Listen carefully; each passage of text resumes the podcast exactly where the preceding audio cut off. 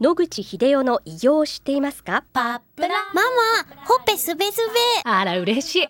パパも毎日元気で疲れ知らずね。まあな。おばあちゃんも近所で若いと評判だよ。おかげさまで。おじいさんいつまでも健康で幸せですね。うん。野口英世の医師により開発されたパプラール。老化や万病のもと活性酸素を分解してあなたの健康を守ります80年のロングセラー使い続けた人が知っている安心の品質と効果その悩みいつまで我慢しますか？お問い合わせは東洋厚生製薬所または武蔵野製薬へ白川先生おはようございますおはようございます。今週もお話をどうぞよろしくお願いいたしますよろしくお願いします。え今週もリスナーからの相談です、はい。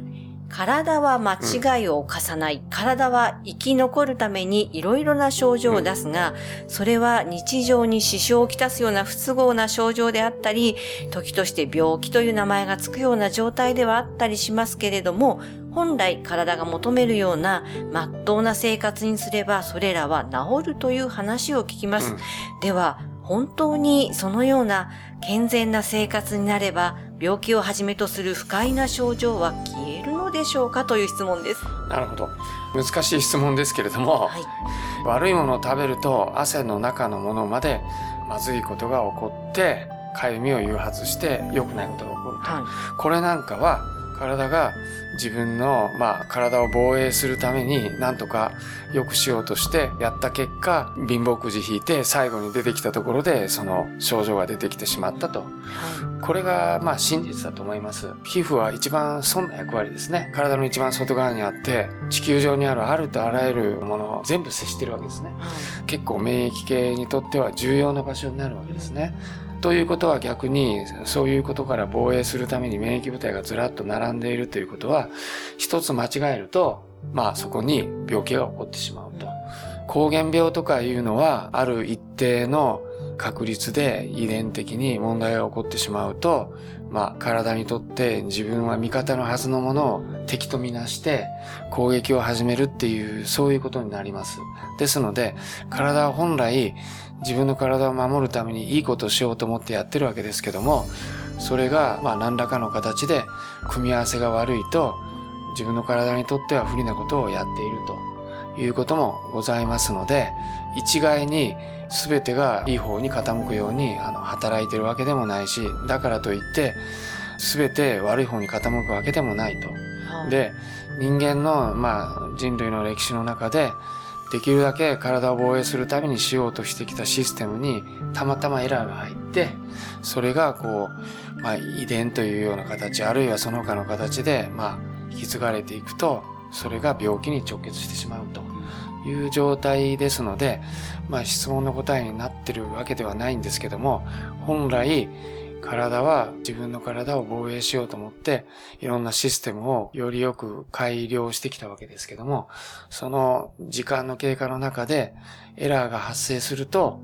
それによって病気が起こってきてしまうということはあり得ることだと思います。はい。はい。がんになる方ね、はい最近とってもたくさんいらっしゃるんですけれども、これも一説によると、その血液の浄化をするためにうん起きてる細胞の作用だって聞くんですけれども、がん細胞は解糖系というエネルギーだけしか使えません。はい。それでミトコンドリアは使っていないんですね。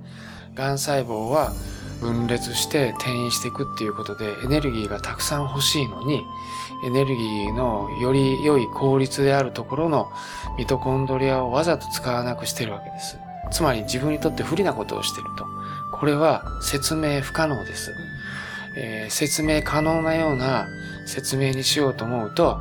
皆さんの体の中でまあ、例えば暴飲暴食いろんな理由で低酸素状態になった組織が出てきてしまったそうすると細胞は生き残るためにどうしたらいいかっていうとミトコンドリアをそのまま生かして働かしておくとどんどん酸素を要求するので低酸素の中で、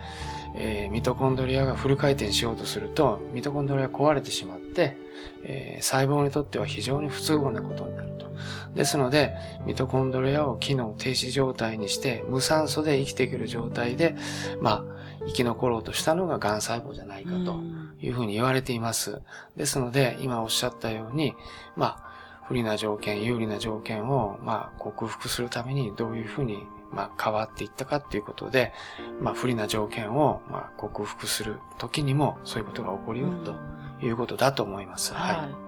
あそうすると結果的には人間の生命にとっては不都合にはなってしまうんですね。そそうそうですね。あの、まあ、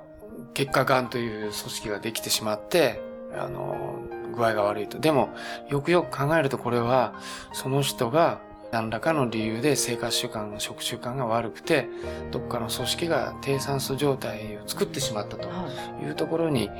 起因があるわけですね。ですから、癌は別に、あの、うそういう考え方からすると、生まれるべくして生まれたわけではなくて、残念ながら生き残るために、あの、そういうことをせざるを得ないということで、癌ができてしまったということになりますので、あの、癌が最初から意図してそういうところに現れて、人間を、まあ、滅ぼそうというか、はいえー悪いことしてやろうと思ってやってきたわけではないんだと。どっちかというと、その人のライフスタイルや食習慣に問題があったために発生せざるを得なかった不幸な細胞であると。もともとは、あの、正常細胞ですからね。ですので、そういうことを考えると、まあ、癌が、まあ、要するに、意図的に、あの、この個体を殺そうと思って出てきたわけではなくて、自らの問題点があったから、それをまあ正す、正すためというとちょっとおかしいですけど、